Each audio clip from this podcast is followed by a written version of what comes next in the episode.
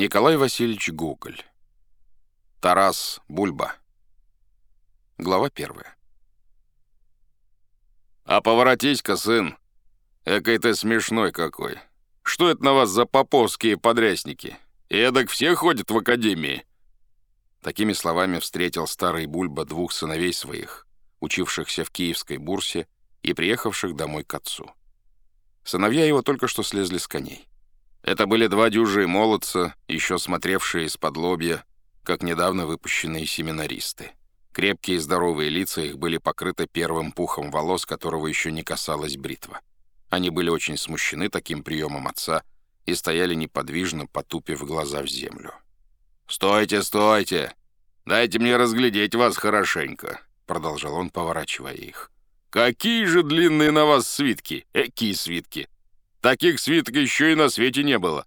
А побеги который-нибудь из вас, я посмотрю, не шлепнется ли он на землю, запутавшийся в полы». «Не смейся, не смейся, батьку», — сказал, наконец, старший из них. «Смотри, ты какой пышный! А чего ж бы не смеяться?» «Да так, хоть ты мне и батька, а как будешь смеяться, то ей-богу поколочу». «Ох, ты щекой такой сын! Как? Батька?» — сказал Тарас Бульба, отступивший с удивлением несколько шагов назад. «Да хоть и батька. За обеду не посмотрю и не уважу никого». «Как же хочешь ты со мною биться? Разве на кулаки?» «Да уж на чем бы то ни было». «Ну, давай на кулаки», — говорил Тарас Бульба, засучив рукава. «Посмотрю я, что за человек ты в кулаке». И отец с сыном вместо приветствия после давней отлучки начали насаживать друг другу тумаки и в бока, и в поясницу, и в грудь, то отступая и оглядываясь, то вновь наступая. «Смотрите, добрые люди, одурел, старый совсем спятил с ума», — говорила бледная, худощавая и добрая мать их, стоявшая у порога и не успевшая еще обнять ненаглядных детей своих. «Дети приехали домой. Больше года их не видали, а он задумал не весь что, на кулаки биться». «Да он славно бьется», — говорил Бульба, остановившись. «Ей-богу, хорошо», — продолжал он, немного оправляясь. «Так хоть бы даже и не пробовать. Добрый будет казак». «Ну, здорово, сынку. Почеломкаемся». И отец с сыном стали целоваться. «Добрый, сынку. Вот так колоти всякого, как меня тузил, никому не спускай. А все-таки на тебе смешное убранство. Что это за веревка висит? «А ты, бейбас, что стоишь и руки опустил?» — говорил он, обращаясь к младшему. «Что ж ты, собачий сын, не колотишь меня?»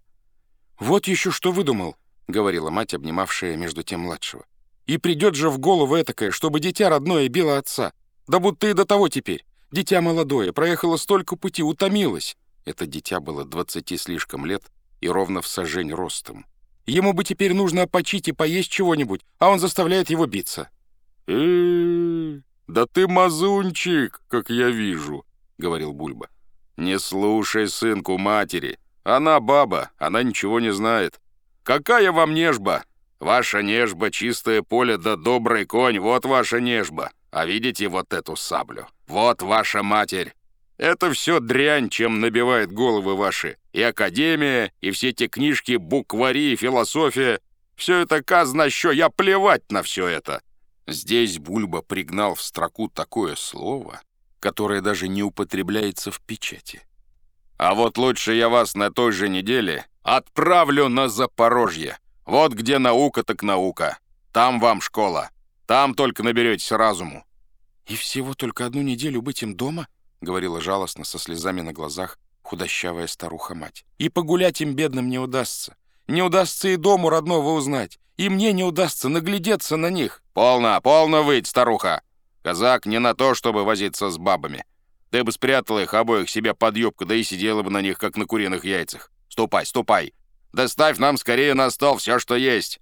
Не нужно пампушек, медовиков, маковников и других пундиков. Тащи нам всего барана. Козу давай, меды сорокалетние. Да горелки побольше. Не с выдумками горелки, не с изюмом и всякими вытребеньками, а чистой пенной горелки, чтобы играла и шипела, как бешеная.